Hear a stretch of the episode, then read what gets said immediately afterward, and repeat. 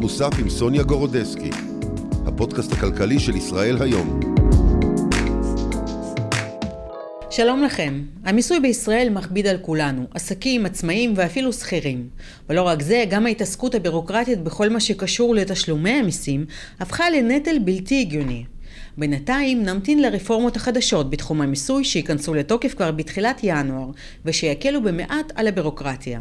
לאורח שלנו היום יש כמה טיפים חשובים שיעזרו לכם לצלוח את השינויים החדשים בשלום. שלום לירון גינדי, נשיא לשכת יועצי המס, מה שלומך? תודה, שלום רב.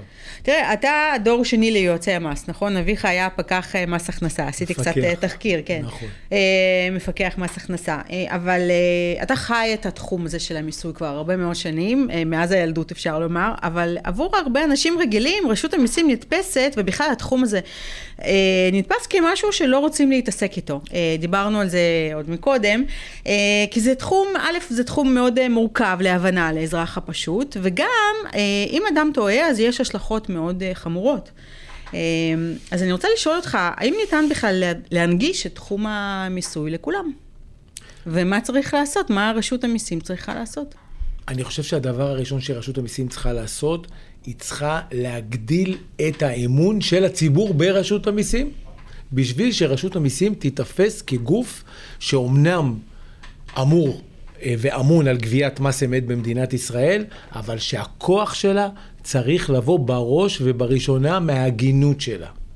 אם אנחנו נייצר מצב כזה, אז גם זה יקל על המלחמה בהון השחור ובהון האפור. אי אפשר להילחם טוב בהון השחור ובהון האפור, בלי שתיווצר רמת אמון גבוהה בין הציבור לבין רשות המיסים. אני חושב שזאת משימה שהיא אה, ראשונה במעלה. כן, תראה, גם דיברנו על זה שרשות המיסים בעצם מחפשת את האנשים המפורסמים, ממש מחפשת אותם במיוחד, וכדי uh, לתפוס אותם בעבירות מס, כדי להרתיע את הציבור. כלומר, רשות המיסים רוצה שאנחנו, uh, שתהיה הרתעה, שאנחנו נחשוש. רשות המיסים לא רוצה שנטעה, והיא לא רוצה שאנחנו נכון. נעלים מס, אבל היא אומרת...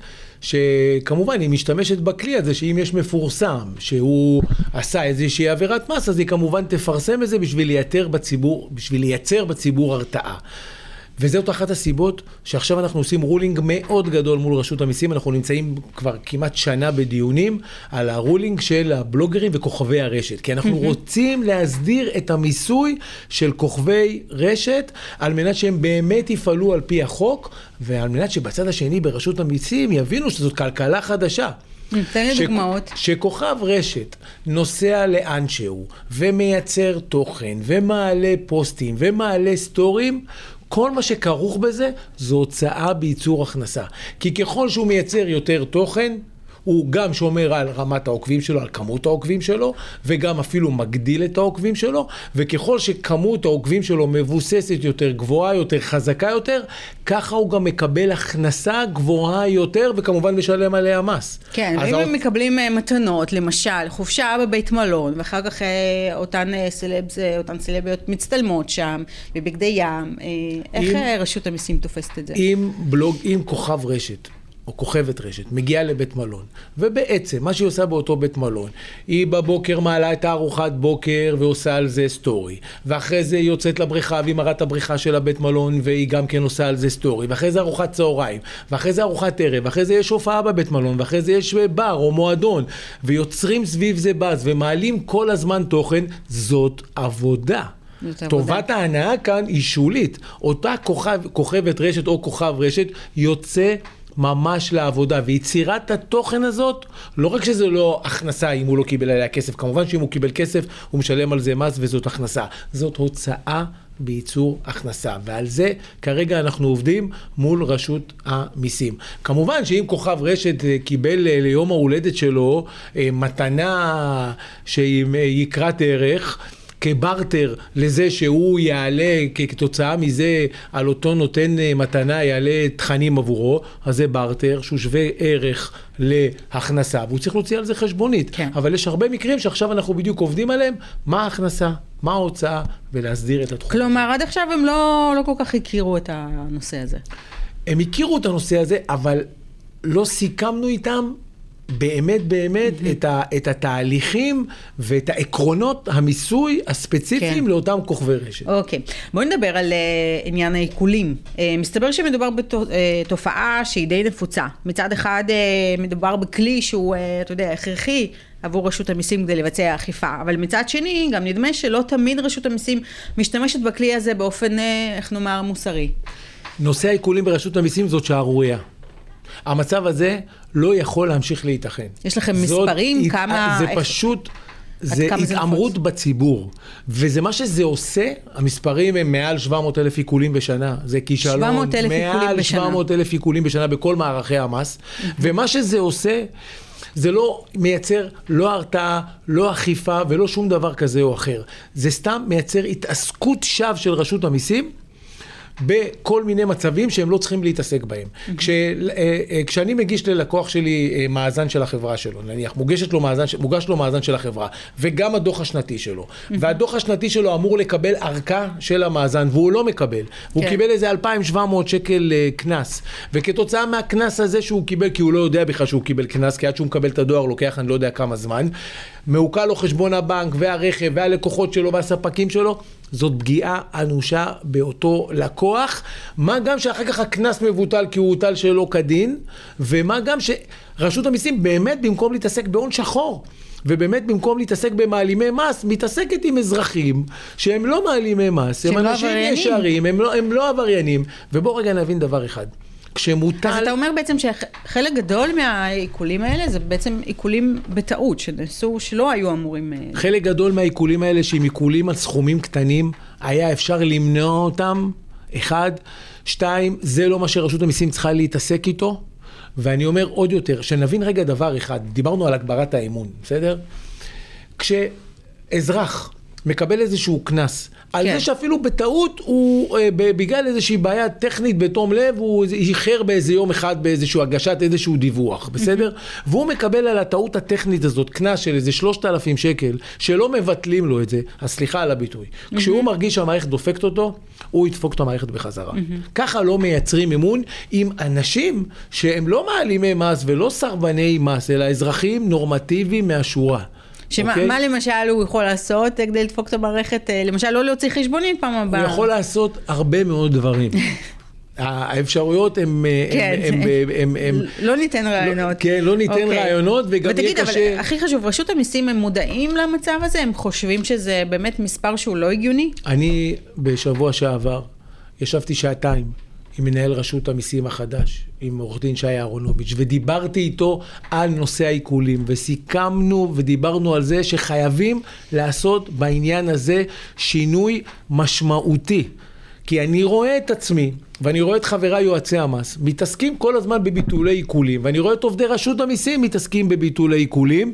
במקום להתעסק בגבייה ובמקום להתעסק במתן שירות לציבור ובמקום להתעסק במלחמה בהון שחור, אנחנו מתעסקים במשהו שאין לו שום כן. תכלית. טוב, אז יש אה, מנהל חדש לרשות המיסים, הוא נכון. עדיין לא נכנס לתפקיד לפי מה שאני מבינה, אה, שי אהרונוביץ'.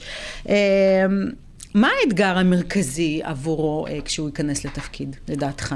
אני חושב שהדבר הראשון, מבחינתו, זה לטפל בהון האנושי, העצמת ההון האנושי. אני חושב שרשות המיסים נמצאת במשבר כוח האדם הכי גדול בתולדותיה. הציבור מפסיד מזה, כי הציבור לא מקבל שירות מרשות המיסים היום. השירות לוקה בחזר, בזה בלשון המעטה. הגבייה נפגעת כתוצאה מזה שאין כוח אדם ברשות המיסים ואין כוח אדם איכותי. ואני חושב שכל המצב רוח, מה שנקרא, וכל תודעת השירות של רשות המיסים נפגעת בצורה אנושה מהסיטואציה הזאת. חייבים להעצים את... ההון האנושי ברשות המיסים. חייבים להחזיר, דיברת על זה שאבא שלי... למה זה קורה בכלל? למה זה, זה קרה? כי אני לא יודע רגע למה זה קרה, לא רוצה לנתח את זה. את בדיוק הזכרת שאבא שלי עבד ברשות המיסים, היה מפקח נכון. 25 שנה. אני זוכר את עצמי בתור ילד, שאבא שלי עובד ברשות המיסים מפקח, זה כאילו הלכתי ברחוב עם מסי. זה היה כבוד גדול. צריך להחזיר את הכבוד לעבודה ברשות המיסים, צריך להחזיר להם את גאוות היחידה, צריך לתגמל אותם בהתאם. ואיך היום זה נתפס, לעבוד ברשות המיסים בתור אה, ש... מפקח? היום זה, אני חושב ש... גם ההרגשה הפנימית שלהם, גם הגאווה שלהם, גם הכבוד שלהם, גם התנאים שלהם, תנאי ההעסקה שלהם, הם נמצאים במצב שהם אה, לא צריכים אה, להיות שם, וצריך להביא לשם כוח אדם איכותי. וטוב, וצריך לדעת לשמור עליו, וצריך לדעת לתת לו תוכניות פיתוח, וצריך לדעת לתת להם סמכויות, וצריך לדעת לתת להם את ההרגשה. היום ברשות המיסים, אפילו, אני לא יודע מה להגיד לך, חלב סויה לא נותנים להם לשתות. אני כל הזמן נותן את הדוגמה הזאת כי זה, כי זה מותרות. אז איך ירגיש אחד כזה שאפילו בזה הוא לא מוערך, כן. שאפילו בזה אה, לא משקיעים בו? אני, זה דוגמה, זה דוגמה ה... קטנה, כן. אבל שי יצטרך לטפל במשאב האנושי שלו. קצרה היריעה לתאר איך, אבל בצורה, זה, זה האתגר הראשון שלו. כן. ואני אומר עוד פעם, ככל שהוא ישקיע בזה, כל מה שהוא ישקיע בזה, עם ישראל רק ירוויח. הוא צריך להשקיע את כל המשאבים שהוא יכול במשאב האנושי. Mm-hmm. הזכרת לפני זה את הירידה המשמעותית שיש בגביית המיסים על ידי המדינה, מתחילת נכון. השנה אנחנו רואים באמת ירידה, שזה אני מניחה לא נובע באמת מכוח אדם של, מכוח אדם של רשות המיסים, אלא גם מסיבות אחרות. אה, לא, לא. הריבית גבוהה, נכון. והירידה בהייטק שאנחנו רואים, והרפורמה המשפטית משפיעה שם. אה, איך בכל זאת ניתן אה, להגדיל את הגבייה? אתה אומר על ידי הוספת כוח אדם? ראשית, אנחנו צריכים עוד כוח אדם ברשות המיסים. הדבר השני, דיברנו על הגברת אמון, mm-hmm. זה מה שנקרא יגדיל את הגבייה. הדבר השלישי זה טכנולוגיה. רשות המיסים חייבת לעבור מהפכה טכנולוגית. שהתפקיד של המהפכה הטכנולוגית הזאת זה גם במתן שירות יותר טוב לציבור, וככה אני חושב שתעלה הגבייה, וגם במלחמה בהון השחור. רשות המיסים צריכה 8200. משאלה. אני אומר לך שהמפקחים עצמם שבודקים שומות, לא שיש מפקחים, היום בודקים פחות מ-2% מהתיקים, אומרים 2%, גם אחוז וחצי מה, מהתיקים לא בודקים היום, וזה אחוז מאוד מאוד נמוך. אבל היום למפקח ברשות המיסים, שבא לבדוק ולעשות שומות, אין לו בכלל את הכלים, אין לו ניתוח של, ה, של, של, של, כל, המער, של כל המערכים שיכול לתת לו. עכשיו אני אומר, ברגע שתהיה מהפכה טכנולוגית, ילכו באמת למעלימי המס. יעזבו באמת את רוב הציבור וייתנו לרוב הציבור לעבוד ולעסקים לעבוד וילכו לאן שצריך. יש פרופיל ממוצע למעלים מס? זה יכול להיות מכל מגזר, מכל אה, סוג אה, של אוכלוסייה? יש מגזרים שאנחנו מכירים מס? אותם ואני לא רוצה לציין אותם פה, אבל יש מגזרים שהם באמת, אה, יש לנו בעיה קשה איתם בנושא הזה של, של העלמות מס. אנחנו יודעים שיש תופעת החשבוניות הפיקטיביות שהיא תופעה שהיא סרטן, מה שנקרא, בלב האומה. יש פה משפחות פשע שמתעסקות עם, עם הון שחור, אבל יש גם הרבה הון אפור, שבו אפשר לטפל על ידי הגברת אמון. וכמובן על ידי הרתעה, וכמו שאמרתי, על ידי אה, אה, אה, אמצעים אה, טכנולוגיים. אוקיי, mm-hmm, okay. אה, יש רפורמה חדשה שנכנסת אה, לתוקף אה, בתחילת ינואר, קצת בשורות טובות, והיא אמורה אה, להיות אה, בשורה אמיתית לציבור העצמאים. אה, אה, האם תוכל להסביר לנו בבקשה במה מדובר, אה, רפורמת עוסק פטור, וגם אולי לתת כמה טיפים אה, לציבור העצמאים שכך יוכלו... אה, אולי לנצל את זה וגם לצלוח בשלום, אתה יודע, זה, לא כולם אה, מכירים אה, כן. את הדבר הזה. אז הרפורמה נקראת עסק זעיר, לא עוסק פטור. אה, אוקיי. עסק זעיר, ומי שיכול להיות עסק זעיר זה או עוסק פטור, אנחנו מדברים גם לשון נקבה וזכר, בסדר? אנחנו לא מפלים אף אחד, אנחנו אומרים או עוסק או עוסקת פטורה, או עוסק או עוסק מורשה. בסדר? גם עוסקת מורשית יכולה להיות, גם עוסק מורשה יכול להיות אה, עסק זעיר, ובתנאי שהמחזור השנתי לא עלה על 120 אלף שקלים. עכשיו, מה ההטבה? שאותם עסקים זעירים פטורים מהגשת דוח שנתי מלא, ולא רק שהם פטורים מהגשת דוח שנתי מלא, הם מגישים אה, דיווח מקוצר, שהם מקבלים אוטומטית 30 אחוז הוצאה, מבלי שהם הביאו אפילו לא חשבונית אחת או קבלה אחת. ובואו ניתן דוגמה, נניח שיש לך, אה, את עוסקת, אה, את עוסק פטור, ויש לך 120 אלף שקל הכנסה, בשנה, את מקבלת אוטומטית 40 אלף שקל הוצאה, ומשלמת מס רק על 80 אלף שקלים, וכמובן מגישה דיווח מקוצר. אבל בשביל שזה יקרה, הציבור צריך לדעת שבשביל שאת תחשבי עסק פטור, עסק אה, זעיר, את חייבת לעשות תיאום מס במהלך השנה. זאת אומרת, יש לך זמן מה-1 לראשון 24 ועד ה-31 לדצמבר 24 לעשות תיאום מס. רק אם עשית תיאום מס, תוכלי בעצם להגיש את הדוח המקוצר של העסק הזעיר. אבל שימי לב, אם נניח עשית תיאום מס באפריל, וכשעשית תיאום מס באפריל, היו לך שלושה חודשים לפני כן הכנסות גבוהות כשכירה, ונניח שנקבע לך מס של 30 אה, אחוז, ואחר כך הפסקת לעבוד כשכירה. בסדר? והפסיקו לך ההכנסות כשכירה, ואז כמובן שאת לא נמצאת מס בשיעור מס של 30 אחוז. אם את תשכחי ולא תעשי שוב תיאום מס, כאשר תגישי את הדיווח המקוצר הזה, יורידו לך מס של 30 אחוז. כי אוקיי. לא עשית תיאום מס מעודכן. את יכולה לשנות את זה בעתיד, אם תגישי, כמו כל שכיר אחר במדינת ישראל, דוח שנתי מלא.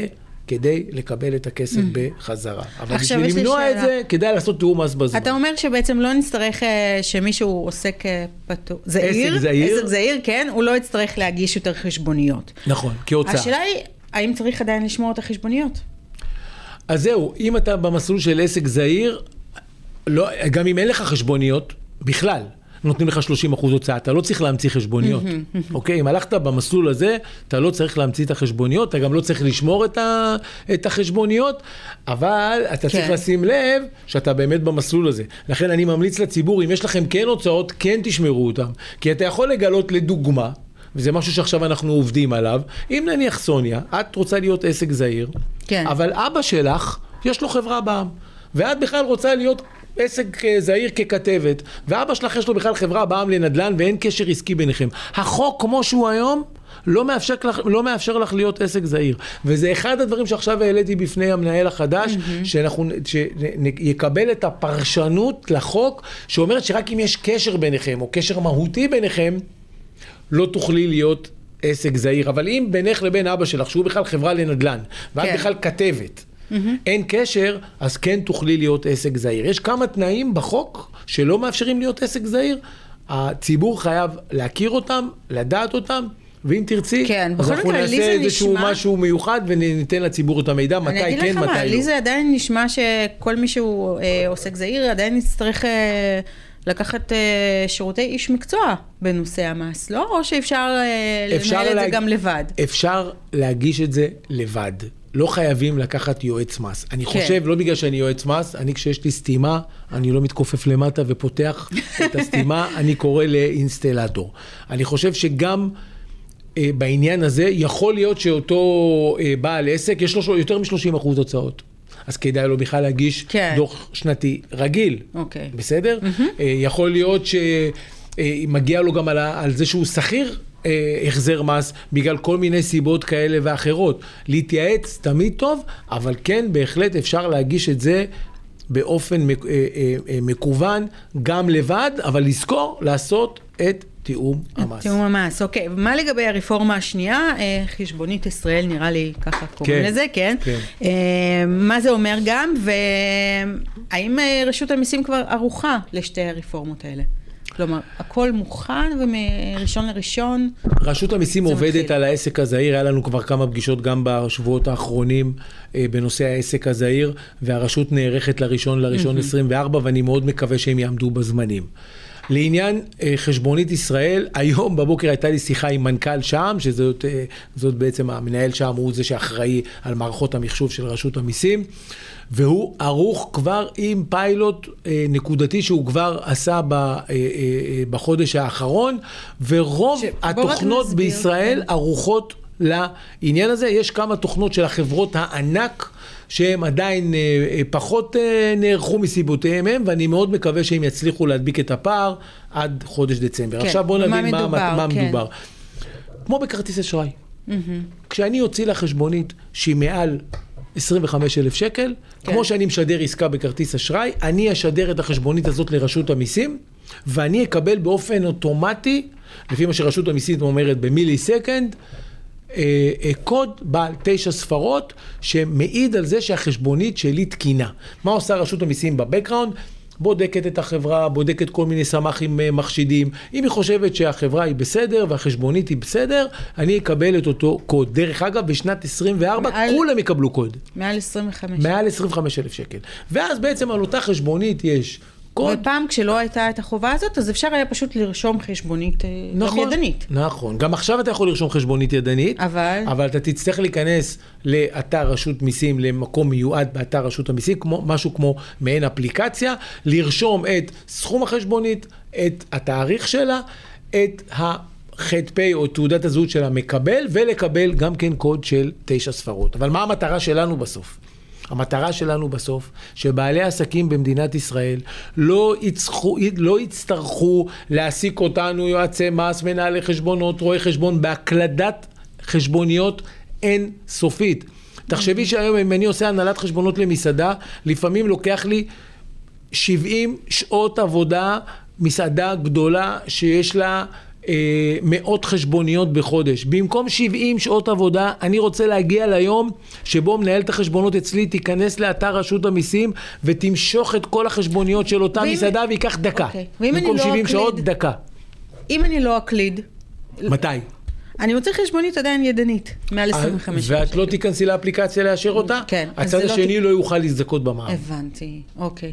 כלומר, אוקיי? הצד השני גם ידרוש ממני לעשות נכון, את זה, אז זאת הדרך. הסיבה לס- לעניין הזה זה באמת מלחמה בהון השחור ולהילחם בתופעת החשבוניות הפיקטיביות. אני מסתכל על זה גם כעתיד לזה שאנחנו ניפרד מהקלדה המיותרת של החשבוניות האלה ויועצי המס ומנהלות החשבונות יתעסקו בעבודה מקצועית ולא בעבודת הקלדה. ברגע כן. שנגיע לזה נחסוך לבעלי עסקים הרבה מאוד כסף. אוקיי, וגם הזכרת את הנושא הזה של באמת אה, להקל על העסקים. ישראל נמצאת במקום לא טוב במדד שיפור נכון. עשיית אה, העסקים. אה, איפה אתה רואה את רשות המיסים במדד הזה? איך היא קשורה?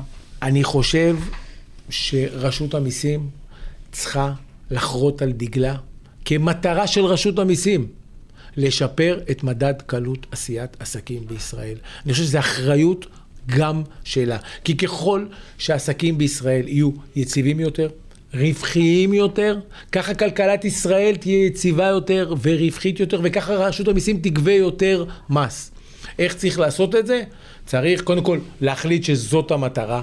צריך להילחם בתוך רשות המיסים בבירוקרטיה באופן קשה מאוד עם גרזן, כי אנחנו רוצים את בעלי העסקים מתעסקים בייצור ובצמיחה ולא בבירוקרטיה מיותרת. צריך לפשט את כל הממשקים עם רשות המיסים. דיברנו על כוכבי רשת, צריך לייצר ודאות מיסויית. היום אתה במיסוי מקרקעין, אתה רוצה לעשות עסקה, עסקת קומבינציה, אתה לא יודע אם אתה בעסקת קומבינציה צריך להכניס רווח יזמי, רווח קבלני, אתה רוצה לצאת למיסוי בינלאומי, רוצה לעשות, לעשות רילוקיישן, אתה לא יודע תמיד מתי אתה תושב ישראל, אתה לא תושב כן. ישראל. יש חוסר בוודאות מיסויית מאוד מאוד קשה במדינת ישראל וצריך לטפל בו וזה ישפר את מדד קלות עשיית עסקים ועוד כמה דברים. אנחנו גם צריכים פה חקיקה. לפשט את חקיקת המס. את יודעת שאם את פורשת מהעבודה שלך, זה כמו פיזיקה גרעינית, כל אחד שפורש מהעבודה, רק להכיר את החוק, מה לעשות בפרישה מהעבודה, בעיה בפני עצמה. והדבר האחרון, צריך להתאים את חוקי המס לתנאים העסקיים במדינת ישראל. גם, לא, לא אני רק אומר את זה, אני קטונתי, ה-OECD, הבנק העולמי, דיבר על זה שבמדינת ישראל הפריון נמוך מכיוון שאין כאן מספיק אמצעי ייצור מודרניים. למגזר העסקי. ואחד הדברים, בשביל שהמגזר העסקי ילך וירכוש אמצעי ייצור מודרניים, בשביל להעלות את הפריון, בשביל להעלות את הרווחים, זה לתת לו, לדוגמה, פחת מואץ. את יודעת כמה, כשאני קונה את הכיסא הזה, כמה זמן הוא מוכר לי כהוצאה מוכרת, את יודעת, במשרד שלי? לא. 16 שנה. האייפון הזה זה 15 אחוז, זה מעל 6 שנים. הוא בעצם מחשב. זאת אומרת, זה סתם דוגמה. אם אני עכשיו רוצה לקנות מכונת דפוס חדשה, אני מקבל עליה רק 15 אחוז פחת. למה? צריך לתת לעסקים פחת מואץ, לעודד אותם על ידי הכרה יותר מסיבית של ההוצאות שלהם ברכישת אמצעי ייצור מודרניים, וככה תעלה הצמיחה. אני רוצה שרשות המיסים תסתכל על בעלי עסקים ותגיד, רגע, רגע, אני שותפה שלך 50 אחוז, נכון? בוא נראה איך אני מגבירה אצלך את ה... כלומר, היום לא משתלם להם מספיק להחליף אה, מכונות או... קשה אה, להם בגלל, הריב... ציוד, אה, קשה להם בגלל הריבית. קשה להם בגלל הריבית, כן. קשה להם כי הם לא מקבלים את זה כהוצאה מוכרת מלאה, ואני אומר לרשות המיסים, בואו נסתכל על העסקים, הרי אתם שותפים של העסקים 50 אחוז, מתי חשבתם איך להגדיל לעסקים את הרווח בשביל שתקבלו יותר מס? תחשבו רגע איך אתם משפרים את הביצועים של העסקים, בכדי שאנחנו נגבה יותר, בכדי שלעסקים יהיה יותר קל כאן, קל כאן להתמודד במציאות, במיוחד במציאות הכלכלית החדשה. אוקיי, בואי נדבר גם על נושא נוסף שהוא יוקר המחיה אה, ויוקר מחירי הדירות. יש לך רעיונות איך אפשר באמת, איך, איך הממשלה יכולה להתמודד עם זה מהזווית שלך? אני רוצה להגיד לך משהו. משבר הדיור בעיניים שלי הוא לא משבר ריאלי, הוא משבר מנהיגותי. אני לא יודע מי אחראי על הדיור במדינת ישראל, את יודעת? את- שר השיכון? והבינוי? הוא, את חושבת שהוא אחראי על הדיור במדינת ישראל? רק הוא? לא, גם שר האוצר. גם. מי עוד? גם שר הפנים. שר הפנים, תוכניות. כן. זה נכון? אז אנחנו לא יודעים מי אחראי על הדיור במדינת ישראל. אני עוד לא ראיתי מנהיג במדינת ישראל שאומר, אני לוקח על עצמי לפתור את משבר הדיור. נכון. ואת שואלת אותי אם משבר הדיור פתיר? בטח שהוא פתיר. אבל צריך לקבל החלטות. וההחלטות שצריכים לקבל, סתם לדוגמה, אחת הדוגמאות החשובות ביותר, זה לטפל בכל נושא ההתחדשות עירונית. התחדשות עירונית זה המקום הכי רחב להגדיל את שוק הדיור. אבל מה עשו לו בשנים האחרונות? סיכלו אותו, עשו לו סיכול ממוקד. במקום, לוקח לעשות אה, אה, אה, אה, אה, תוכנית להתחדשות עירונית 12 שנה, 14 שנה, 10 שנים. מה? למה? דווקא רשות המיסים בהתחדשות עירונית הקלה. וכל החקיקה של התחדשות עירונית היא מאוד מקילה על היזמים ועל, הצ... ועל, ה... ועל, ציבור, ה... ועל ציבור הקבלנים. אבל מטעם המדינה, מטעם הזכויות שהם מקבלים, לא, היום אתה יוצא להתחדשות עירונית, אתה לא יודע כמה זכויות תקבל. אני מציע לעשות סדר בעניין הזה, ולבוא ולהגיד מראש, שתבוא המדינה ויבוא השמאי הממשלתי ויגיד, רגע, רגע, אני נותן את ההתחדשות העירונית בחקיקה בכנסת, היא תהיה זכות קניינית של הדיירים. וידעו נניח, סתם דוגמה בתל אביב, שהם מקבלים יחס של 1 ל-3, על כל דירה שמפנים נניח מקבלים 3 דירות, כן. ובקריית גת, שמחירי הקרקעות יותר זולים והמחירים יותר נמוכים, הם יקבלו סתם לדוגמה יחס של 1 ל-7. וזה יהיה קנייני של הדיירים. עכשיו, מה עוצר התחדשות עירונית? הרשויות המקומיות. למה הם עוצרות התחדשות עירונית? כי לא כדאי להם לבנות למגורים. כי כל אה, דייר חדש, כל אזרח חדש רק מכביד להם על התקציב. תנו גם להם להרוויח. תסבירי לי למה בהתחדשות עירונית יש לי אה, אה, בניין עם ארבע קומות ואני מקבל רק עוד שתיים וחצי קומות או עוד שלוש קומות. תנו לי עוד עשר קומות. ומתוך העוד עשר קומות, תנו לעירייה שלוש. אז העירייה קיבלה את, הקומ... את הרווח שלה ויכולה להשקיע בחינוך כן. ובתברואה. היזם, תנו לו את ה-20-25% רווח כדי שהוא יוכל לעבור בנק. כי מי שבסוף קובע אם יש כן. בנייה זה הבנק. הדייר בעל הדירה, תנו לו עוד חדר, עוד 20 מטר, שיהיה לו יותר מרווח ויהיה לו דירה חדשה. אוקיי, ועם כן. ישראל הרוויח. ובשביל זה צריך לעשות שינוי דרמטי בכל נושא מוסדות התכנון והבנייה, וצריך משילות במדינת ישראל כדי ששם יהיה באמת שינוי אמיתי. אתם בלשכת יועצי המס, אתם גוף שהוא לא פוליטי, נכון? ממש לא. היו ניסיונות להפוך אתכם לאחד כזה? אף פעם לא. והרפורמה המשפטית, איפה אתם עומדים? אה? תראה, היום לדבר על הרפורמה הזאת, המשפטית זה תקלה. כי איפה שמה מה שלא תגיד אתה נופל. כי זה היום נהיה אה, אה, משהו שהוא בין ימין לבין, אה, אה, כן. לבין שמאל. אבל אני יכול להגיד לך שאני כבר הרבה זמן מדבר על זה, שאני חושב שמוקד הכוח במדינת ישראל בשנים האחרונות, ואני לא אומר את זה היום, אני אומר את זה כבר שנים, עבר מנבחרי הציבור לפקידות הבכירה וליועצים המשפטיים. ואני חושב שהאיזון הזה הופר, ואני חושב שצריך לטפל באיזון הזה, ואני אני, אני אומר לטפל באיזון הזה, אז אני אומר לטפל בו כמובן בהסכמה מלאה של כל עם ישראל, ושום דבר לא שווה את החוסר אחדות שיש היום בעם ישראל. אני אומר שצריך לטפל באיזון הזה, אבל, כי לדעתי האיזון הזה, חוסר האיזון הזה שקרה בשנים האחרונות, כן פוגע ביוקר המחיה, כן פוגע ב, ב, ב, ביוקר הדיור. בהכל, בהייטק, ב- בהרבה מאוד ואני חושב שמשילות, משילות עם כל האיזונים, אני לא מדבר על האיזונים האחרים של מדינה דמוקרטית, אני על זה עד הקצה, אני לא חושב שיש מישהו אחר שלא בהפרדת רשויות ובלשמור על כוח של בית המשפט העליון והכל, אבל עם כל זה, המעבר של הכוח מנבחרי השלטון, מנבחרים, מנבחרי הציבור לפקידות הבכירה וליועצים המשפטיים, עברה לדעתי קצת את הגבול, וצריך לעשות בסדר. אוקיי. ירון גינדי, אה, נשיא לשכת יועצי המס, תודה רבה לך על השיחה הזאת.